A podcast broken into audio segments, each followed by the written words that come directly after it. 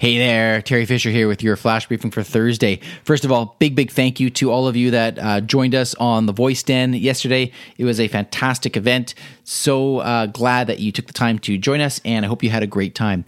Uh, as you know, Session four is happening August twenty-sixth, and you can win prizes now, collectible cards, by going to the voice den dot com.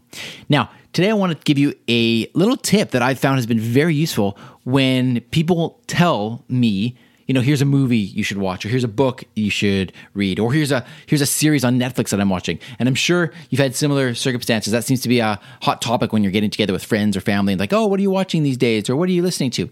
So what I found was that somebody uh, recommended a movie to me, and I'm typically horrible when it comes to remembering movies when I want to watch a movie. I can't remember what people told me to watch.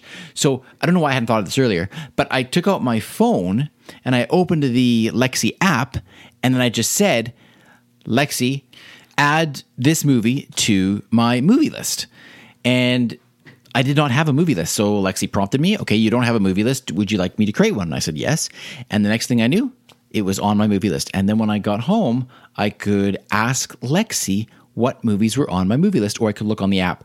So easy, so convenient, and now I will not have to forget anymore the movies or the Netflix series or the books that people are recommending to me. So uh, I think it's a great little uh, reminder, and um, I hope that's useful to you as well. Okay, have a wonderful day. I'll talk to you tomorrow.